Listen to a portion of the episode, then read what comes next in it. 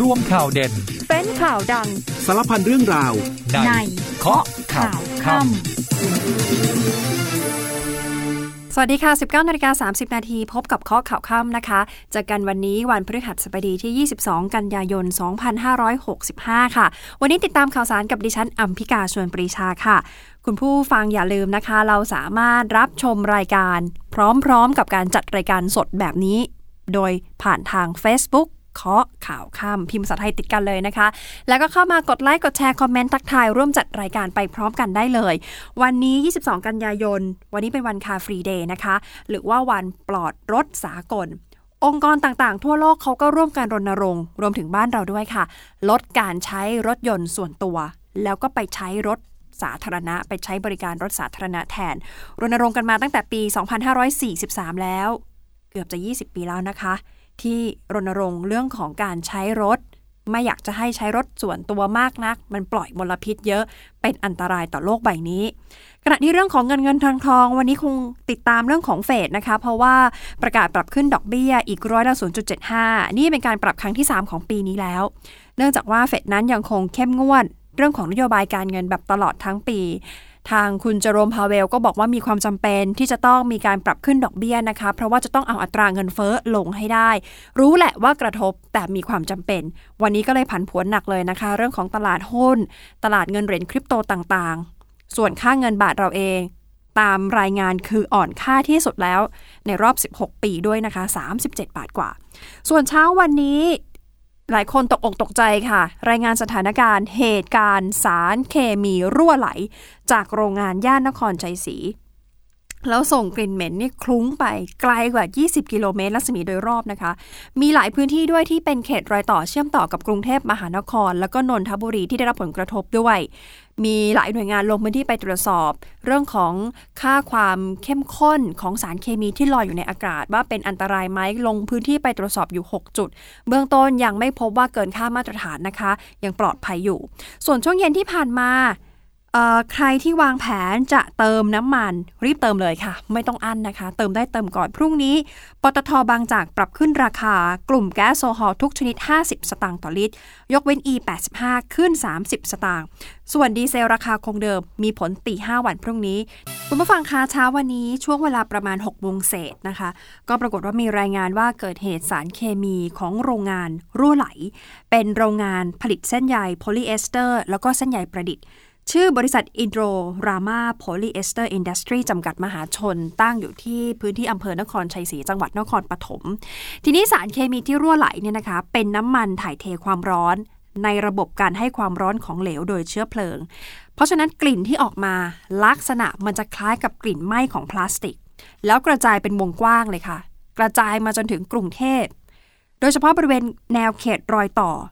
ของกรุงเทพก็คือสาลายา พุทธมณฑลสาย 4 พุทธมณฑลสาย 5 รวมไปถึงช่วงพื้นที่แถบทวีวัฒนา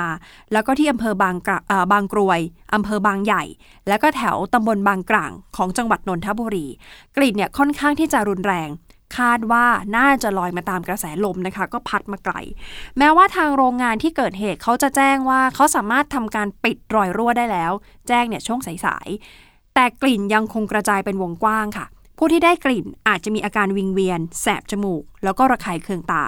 ทีนี้หลังเกิดเหตุนะคะ ทางศูนย์บริหารความปลอดภัย อาชีวอนามัย และสภาพแวดล้อมในการทำงาน มหาวิทยาลัยมหิดล มีการแจ้งแนวทางปฏิบัติอยู่ 3 ข้อ ตรงนี้สำคัญมากนะคะคุณผู้ฟังฟังแล้วเป็นประโยชน์ด้วยนะคะ ถึงแม้ว่าเรายังไม่ได้เจอกับเหตุการณ์ในครั้งนี้ แต่ว่าเป็นประโยชน์เตรียมความพร้อมเอาไว้ เกิดไปเจอเหตุไม่คาดฝัน 1. หลีกเลี่ยงการออกนอกอาคาร และไม่ควรอยู่ในพื้นที่โล่งแจ้ง 2. คือสวมหน้ากากอนามัย 3. ถ้ามีอาการผิดปกติทางร่างกาย รีบไปพบแพทย์เพื่อประเมินอาการ ส่วนโรงเรียนที่อยู่ในพื้นที่ เพราะว่าบริเวณนั้นมันกินพื้นที่ค่อนข้างกว้างนะคะ มีโรงเรียนอยู่ด้วย โรงเรียนที่ได้รับผลกระทบเนี่ยตามรายงานมีสาธิตนานาชาติ มหาวิทยาลัยมหิดลนครปฐมโรงเรียนพระตำหนักสวนกุหลาบมหามงคล โรงเรียนการจนาพิเศษวิทยาลัยนครปฐม ก็มีการประกาศงดการเรียนการสอน 1 วัน ส่วนน้องคนไหนที่มาถึงโรงเรียนแล้วก็โทรแจ้งผู้ปกครองให้มารับน้องกลับบ้านนะคะ ทีนี้จากการลงพื้นที่ไปตรวจสอบคุณภาพอากาศ หน่วยปฏิบัติการพิทักษ์สิ่งแวดล้อมกรมควบคุมมลพิษ ลงพื้นที่ไป 6 จุดตรวจในระระยะรัศมี 20 กิโลเมตรทั้ง 6 จุดเนี่ยไม่พบสารอันตรายในบรรยากาศ ไม่มีกลิ่น แล้วก็ หลายพื้นที่โดยโดยโดยเฉพาะอย่างยิ่งคือที่จังหวัดนนทบุรีหลายคนบอกโอ้เป็นพื้นที่รอยต่อที่ค่อนข้างที่จะใกล้เลยเนี่ยนะคะ ก็ลงพื้นที่ไปเหมือนกันที่ตลาดบางคูวัดตำบลบางใหญ่อำเภอบางใหญ่ ปรากฏว่าก็ยังไม่พบสารอันตรายในบรรยากาศ แต่ชาวบ้านในพื้นที่ยืนยันว่า เขาได้กลิ่นนะ แล้วกลิ่นก็ค่อนข้างที่จะรุนแรงมาก แต่ตรวจแล้วไม่พบนะคะ ทีนี้อุตสาหกรรมจังหวัดนครปฐมล่าสุดมีคำสั่งให้บริษัทดังกล่าวเนี่ยหยุดประกอบกิจการบางส่วน กว่าจะปรับปรุงแก้ไขแล้วเสร็จ ทางด้านอาจารย์ออสค่ะรองศาสตราจารย์ ดรวีรชัยพุทธวงศ์มหาวิทยาลัยเกษตรศาสตร์ ออกมาอธิบายถึงสารเคมีที่รั่วไหล บอกว่าชื่อว่าสารโทลูอีน โทลูอีนนี้ใช้ในตัวทำลายสีหมึกกาว หรือใช้เป็นสารสำหรับชะล้างในวงการอุตสาหกรรม ซึ่งจะนิยมใช้สารโทลูอีน เป็นสารตั้งต้นสำหรับสังเคราะห์สารอื่น ๆ มีผลต่อสุขภาพคือทำลายระบบประสาทส่วนกลาง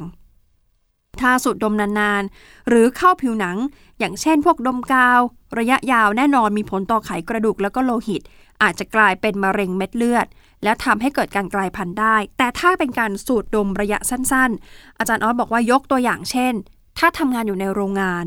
แล้วมีไอระเหยจางๆ แบบนี้ทำให้อ่อนเพลีย มีอาการมึนเมาคลื่นไส้ ความจำเสื่อม แม้จะสูดเข้าไปเดี๋ยวเดียวค่ะ แต่ถ้าไอของสารมีความเข้มข้นมาก แบบนี้ทำให้วิงเวียนหมดสติ แล้วอาจเสียชีวิตได้เพราะว่าหายใจไม่ออก ถ้าเป็นคนสูบบุหรี่ ผู้ที่เป็นโรคพิษสุราเรื้อรัง จะยิ่งทำให้มีความเสี่ยงต่อพิษโทลูอีนมากกว่าคนทั่วไปด้วย นี่เป็นเรื่องของสารเคมีที่ตั้งแต่ช่วงเช้าหลายคนติดตามกันนะคะ แล้วก็เป็นห่วงของออพี่น้องประชาชนที่อยู่ในพื้นที่ว่าจะทำยังไงจะใช้ชีวิตกันอยู่ยังไง เพราะว่าฟุ้งกระจายกันตั้งแต่ช่วงเช้า ถึงแม้ว่าจะมีการลงพื้นที่ไปตรวจสอบ พบว่าค่า ความเป็นพิษในอากาศเนี่ยสารเคมีไม่เกิน แต่ว่าชาวบ้านบอกเอางี้พิสูจน์ด้วยจมูก ดมด้วยกลิ่นแล้วยังได้กลิ่นแรงๆอยู่เลยนะคะ ทีนี้มาต่อกันที่เรื่องของดอกเบี้ยค่ะ ดอกเบี้ยที่ต้องติดตามเนี่ยจริงๆตั้งแต่เมื่อคืนนี้แล้วนะคะ เพราะว่าทางเฟดหรือว่าคณะกรรมการนโยบายการเงินของธนาคารกลางสหรัฐ มีมติปรับขึ้นอัตราดอกเบี้ยอีก 0.75%อันนี้เป็นการขึ้นครั้งที่ 3 ของปีนี้ แล้วก็เป็นระดับสูงสุดนับตั้งแต่ปี 2551 ส่งผลให้อัตราดอกเบี้ยตอนนี้ที่บอกว่าระดับสูงสุดเนี่ยอยู่ที่ 3 ถึง 3.25%ตัวเลขนี้สูงมากนะคะ นี่เป็นความเคลื่อนไหวล่าสุดของเฟดที่มีขึ้นตั้งแต่เมื่อคืนนี้ แน่นอนว่าส่งผลกระทบต่อธุรกิจต่างๆ ของชาวอเมริกันนะคะหลายคนที่ไปกู้ซื้อบ้าน ดอกเบี้ยก็เพิ่มขึ้น กู้ซื้อรถ ดอกเบี้ยก็เพิ่มขึ้น หรือแม้แต่การใช้บัตรเครดิต ถ้าคุณจ่ายล่าช้า ดอกเบี้ยบัตรเครดิตก็เพิ่มขึ้น คุณเจอโรมพาวเวลค่ะประธานเฟดบอกว่าเข้าใจว่ามีผลกระทบแต่จำเป็นต้องทำแล้วยืนยันว่าจะทำต่อไปด้วยนะคะ จนกว่าจะลดอัตราเงินเฟ้อ เป้าหมายของเขาต้องลดมาอยู่ที่ 2%เพราะฉะนั้นถ้ายัง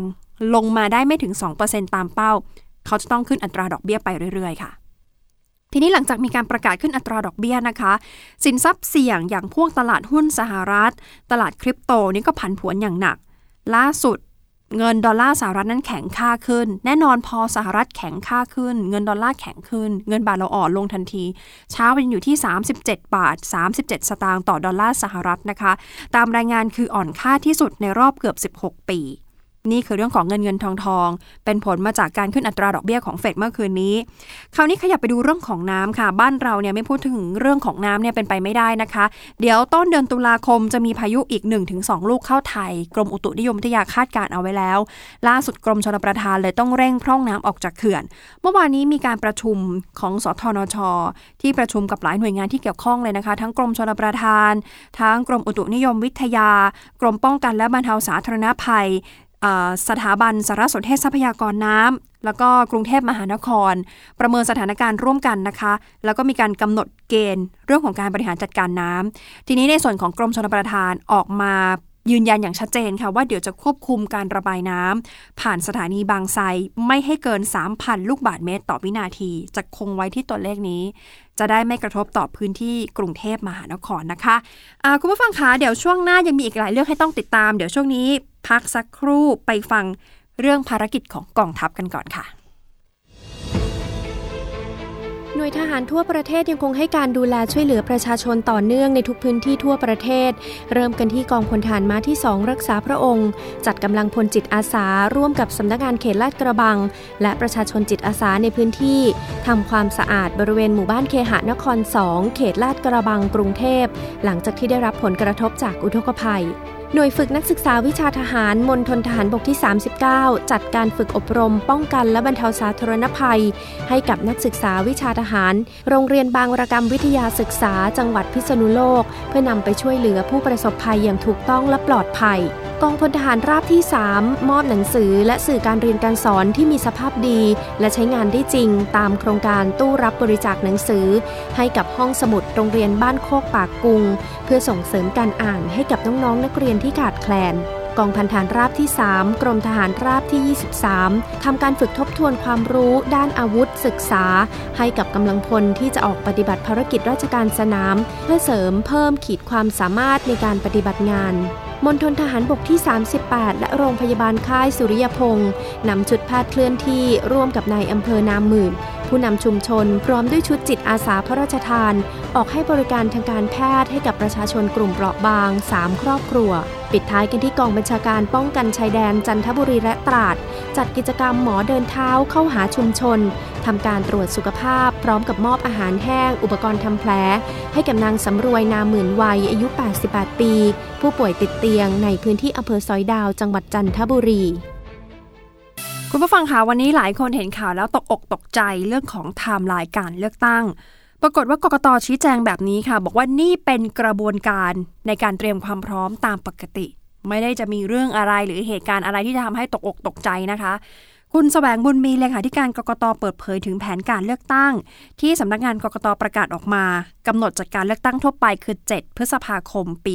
66 โดยบอกว่าไทม์ไลน์ดังกล่าวนั้นเป็นแผนเพื่อเตรียมความพร้อมสำหรับการเลือกตั้ง ก็ยึด เวลาการครบวาระการดำรงตำแหน่งของสภาผู้แทนราษฎร ซึ่งก็จะมีกิจกรรม มีระยะเวลาตามกฎหมาย รวมถึงการบริหารทางธุรการ นี่เป็นการเตรียมความพร้อมปกติยืนยันแบบนี้ก่อน แต่หากเกิดการยุบสภา อันนี้ไม่ใช่ปกตินะคะ อันนี้คือหากเกิดการยุบสภา ก่อนที่จะถึงกำหนดครบวาระสภาผู้แทนราษฎรก็จะไม่มีปัญหาค่ะ เพราะว่าสำนักงงานกกตได้ศึกษาข้อกฎหมายอยู่ตลอด เพียงแต่การแบ่งเขตการเลือกตั้งนั้น ยังจะต้องรอกฎหมายเลือกตั้งสสที่ตอนนี้อยู่ระหว่างการตีความของศาลรรัฐธรรมนูญ ให้มีผลบังคับใช้ก่อน เพราะฉะนั้นก็ไม่มีปัญหา แต่ถ้าเกิดกรณีการยุบสภาในระหว่างที่ร่าง พระราชบัญญัติประกอบรัฐธรรมนูญว่าด้วยการเลือกตั้งสสและพรรคการเมือง ยังไม่มีผลบังคับใช้ ถ้าเป็นกรณีนี้ การเลือกตั้งที่จะเกิดขึ้นต้องยึดกฎหมายฉบับเก่าค่ะ รูปแบบการเลือกตั้งก็เป็นไปตามกฎหมายเดิม ส่วนกรณีที่กกตได้ออกประกาศเตือนพักการเมืองเรื่องของการหาเสียง รีบไปหาเสียงก่อนที่จะถึงกำหนดการเลือกตั้ง 180 วัน เนื่องจากการเลือกตั้งครั้งนี้ แตกต่างจากการเลือกตั้งในปี 62 มีข้อบังคับว่าพักการเมืองสามารถดำเนินการใดได้หรือไม่ในระยะเวลา 6 เดือน มีเขียนไว้ชัดเจน แต่เชื่อว่าการหาเสียงของพักการเมืองจะยังไม่เกิดขึ้น จนกว่าการแบ่งเขตจะแล้วเสร็จ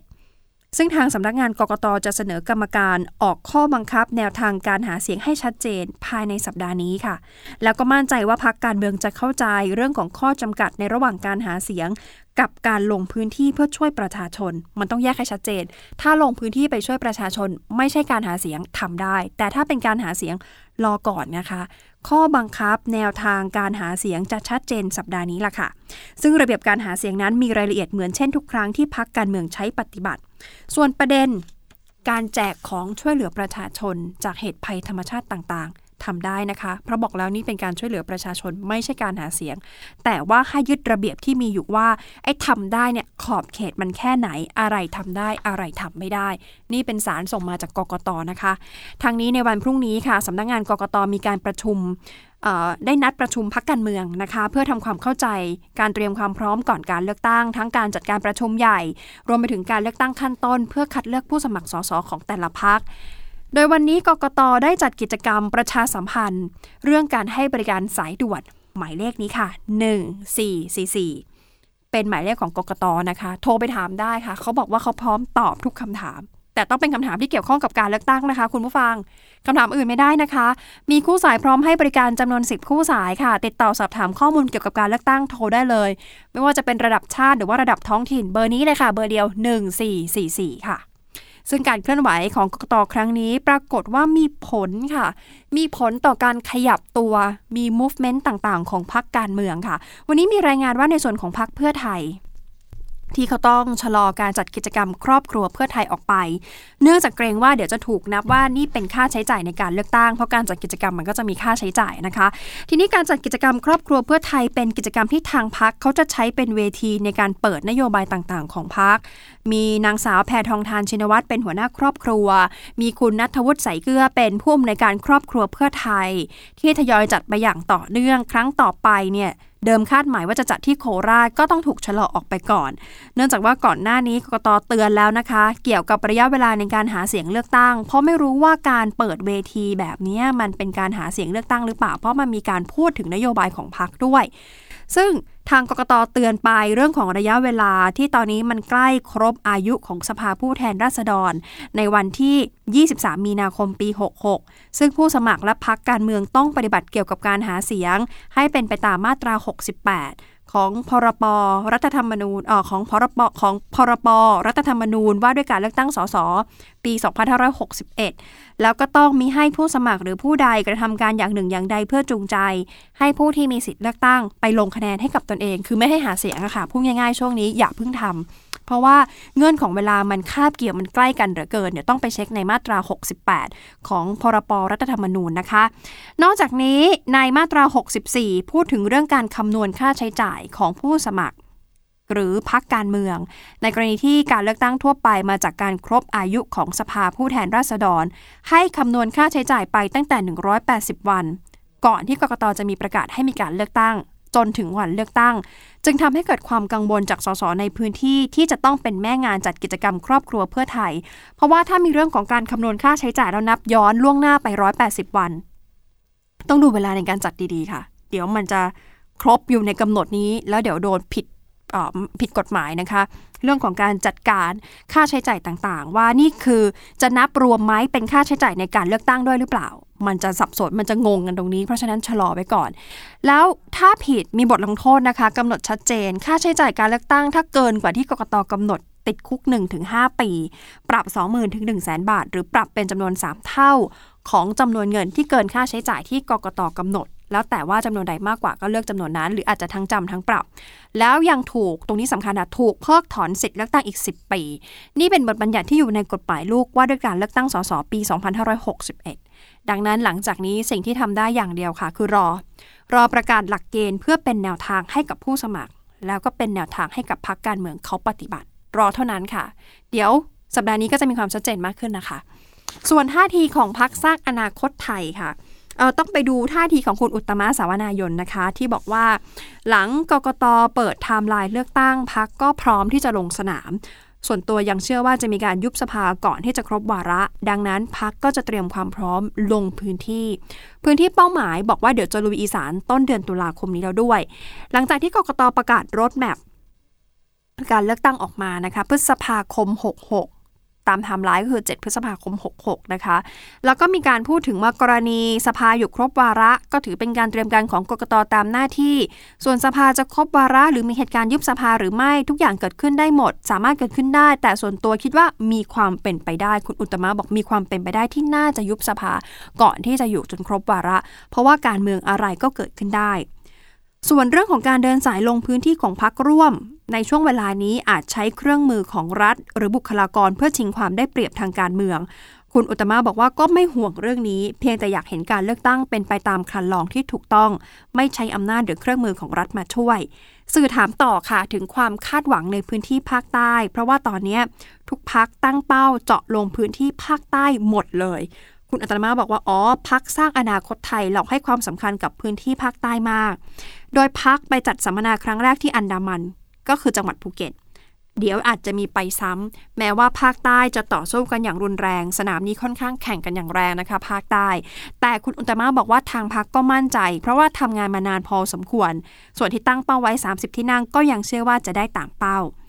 ส่วนพักสร้างอนาคตไทยที่บอกว่าให้ความสำคัญกับพื้นที่ภาคใต้มาก จริง ๆ เขาบอกว่าเขาก็ให้ความสำคัญกับทุกพื้นที่ละค่ะ ไม่ใช่แค่ภาคใต้ เพราะว่าเดี๋ยวต้นเดือนตุลาคมนี้ จะลงพื้นที่ไปพบปะพี่น้องภาคอีสานที่ปักหมุดไว้ พื้นที่แรกคือลงไปอีสานก่อนนะคะ ส่วนภาคใต้เนี่ยอาจจะไปซ้ำส่วนความเคลื่อนไหวของพรรคประชาธิปัตย์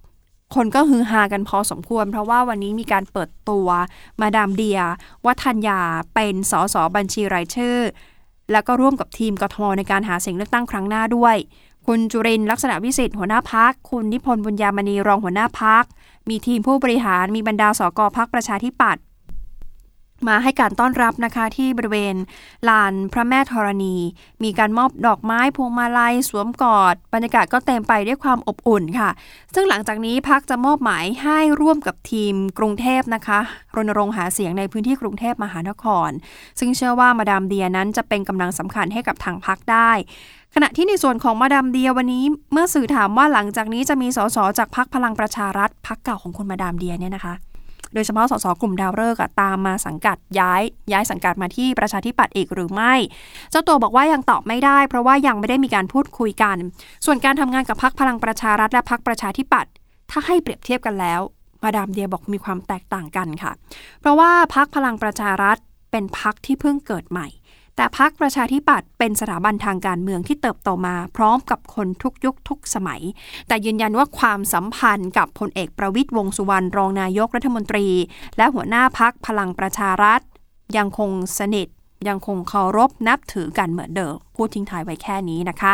ทางด้านคุณวิษณุเครืองามรองนายกรัฐมนตรีในฐานะมือกฎหมายของรัฐบาล ออกมาพูด ถึงเรื่องที่กกตประกาศไทม์ไลน์การเลือกตั้งเหมือนกัน ไม่ใช่แค่เฉพาะพักการเมืองมีความเคลื่อนไหวนะคะ ทางฝั่งของรัฐบาลก็มีความเคลื่อนไหวค่ะ โดยอาจารย์วิษณุบอกว่ากกตเนี่ยกำหนดสถานการณ์ไว้เป็น 2 แบบ แบบแรกก็คือ รัฐบาลเนี่ยอยู่บริหารราชการ แผ่นดินจนครบวาระ แบบที่ 2 คือยุบสภาก่อนออแบบที่2เนี่ยบอกว่าถ้ารัฐบาลประกาศยุบสภาก่อน พื่อจะทำให้รัฐบาลรู้แล้วว่าจะมีแนวทางดำเนินการต่อไปอย่างไร กกตก็จะรู้ว่าต้องดำเนินการต่อไปอย่างไรต่อ เพราะหากมีการยุบสภาต้องเลือกตั้ง จัดการเลือกตั้งภายใน 45 วัน แต่ถ้าหากอยู่จนครบวาระมันจะต่างกันตรงนี้ ถ้าครบวาระต้องจัดการเลือกตั้งภายใน 60 วัน ซึ่งทั้งหมดนี้ไม่ได้มีอะไรพิเศษนะคะ มันเป็นการดำเนินการตามปกติกกตเขาก็ต้องเตรียมการ รัฐบาลในอดีตก็ดำเนินการเช่นนี้เหมือนกัน เพราะฉะนั้นอาจารย์วิษณุมองว่าการที่กกตออกมาประกาศไทม์ไลน์แบบนี้ เป็นการเตรียมความพร้อมแบบนี้ นี่เรียกว่าความรอบคอบค่ะ ที่ให้แต่ละพักการเมืองมีเวลาได้เตรียมการ ซึ่งขณะนี้กฎหมายเลือกตั้งอยู่ระหว่างการปรับปรุงแก้ไข จึงต้องใช้กฎหมายเลือกตั้งฉบับเดิมไปก่อน ถือเป็นการอยู่กึ่งกลางของกฎหมายฉบับเก่าและฉบับใหม่ เหมือนภาษาวัยรุ่นเรียกว่ากลางเก่ากลางใหม่แบบนี้เลยนะคะ กำลังอยู่ระหว่างการพิจารณาอยู่กลึงกลางพอดี จึงจำเป็นต้องออกประกาศเตือนทั้งระเบียบการหาเสียง แล้วก็การใช้เงินในการหาเสียง ส่วนรัฐมนตรีที่สวมหมวกสองใบก็คือ หมวกใบแรก เป็นหมวกรัฐมนตรีในรัฐบาล หมวกใบที่สองเป็นหมวกของพรรคการเมือง ถ้ามีหมวกสองใบแบบนี้ต้องระวัง เพราะว่าถ้ามีสองตำแหน่งจะต้องทำให้ประชาชนและกกตแยกกันให้ออกว่า คุณใช้ตำแหน่งใดในการหาเสียง ไม่เช่นนั้นจะเกิดการฟ้องร้องตามมา อันนี้ชัดเจนนะคะ อันนี้ก็สำคัญเลย เพราะว่ามีผู้หลักผู้ใหญ่ในรัฐบาลชุดนี้ที่สวมหมวกสองใบกันเยอะมากนะคะ ในฐานะทั้งพักการเมืองด้วย ในฐานะของผู้บริหารของรัฐบาลด้วยนะคะ ส่วนวันนี้เออขอดูเรื่องของ สบคนิดนึงนะคะ แล้วยังพอมีเวลาเพราะหลายคนให้ความสนใจว่าจะมีการยกเลิกพรกฉุกเฉินหรือเปล่านะคะ หลังจากที่โควิดนี่มันก็ผ่อนคลายลงมากขึ้นแล้วนะคะ จากโรคติดต่ออันตรายเป็นโรคติดต่อที่ต้องเฝ้าระวังแล้ว ก็มีการพูดถึงการยกเลิกพรกฉุกเฉินค่ะ บอกว่า การยกเลิกในช่วงนี้ยืนยันไม่เกี่ยวกับการที่ไทยจะเป็นเจ้าภาพจัดการประชุมเอเปกแต่อย่างใด ถ้าจะยกเลิกก็ด้วยเหตุผลจากการดูภาพรวมของประเทศ หัวใจสำคัญคืออยากให้ระบบเศรษฐกิจของประเทศกลับสู่ภาวะปกติ อยากให้ประชาชนมีอาชีพมีไรายได้ ซึ่งที่ผ่านมาตัวเลขด้านการท่องเที่ยวก็ดีขึ้นมาก ตั้งแต่เราเปิดประเทศนะคะผ่อนโควิดเราผ่อนคลายมากขึ้นทุกอย่างมันก็เหมือนว่าจะดีขึ้น แต่ยอมรับ พลเอกสุพจน์มาลานิยม เลขาธิการสภาความมั่นคงแห่งชาติ ท่านบอกว่าท่านยอมรับว่าสิ่งที่กังวลเป็นพิเศษคือเรื่องของการใช้ชีวิตประจำวันค่ะ กลัวว่าพอประกาศยกเลิกแล้ว ไม่ใช่ถอดหน้ากากกาดตก ไม่ยอมปฏิบัติตามมาตรการเลย ยังไงยังคงต้องขอให้มีมาตรการป้องกันส่วนบุคคลอยู่ จะเห็นว่าทุกวันนี้เรายังมีคลัสเตอร์ย่อยๆ อยู่นะคะ ในกลุ่มสังคมที่มีการรวมตัวกันกิจกรรมต่างๆ ที่มีการทำร่วมกันแบบนี้ต้องระมัดระวังแต่ภาพรวมภูมิคุ้มกันประชาชนในประเทศอยู่ในเกณฑ์ที่ดีมาก เรายังมียาที่เพียงพอ มีโรงพยาบาล แล้วก็มีหมอที่เพียงพอ คราวนี้ไปดูบรรยากาศการจับจ่ายใช้สอยกันหน่อยหลังจากที่โควิดคลี่คลาย วันนี้ เยาวราชปีนี้คงจะคึกคักมากเป็นพิเศษ แล้วใกล้จะเป็นเทศกาลเจแล้ว ไปดูบรรยากาศที่เยาวราช พบว่าเริ่มมีการนำธงสีเหลืองธงอาหารเจเนี่ยมาติดไว้ แล้วบรรยากาศปีนี้คึกคักมากเป็นพิเศษ เทศกาลเจปีนี้ เริ่ม 26 กันยายนก็คือวันจันทร์หน้านะคะ คุณผู้ฟังท่านไหนที่ร่วมทานเจ ก็เตรียมตัวเขาต้องทาน มีเตรียมความพร้อมล้างท้องก่อน 2-3 วัน ก็วางแผนกันให้ดี เอาละค่ะ คุณผู้ฟังคะหมดเวลาของรายการเคาะข่าวค่ำแล้ว อย่าลืมพรุ่งนี้น้ำมันขึ้นนะคะ วันนี้ก่อนเข้าบ้านแวะเติมก่อนเลย เอาละค่ะ วันนี้ลาไปก่อนนะคะ สวัสดีค่ะ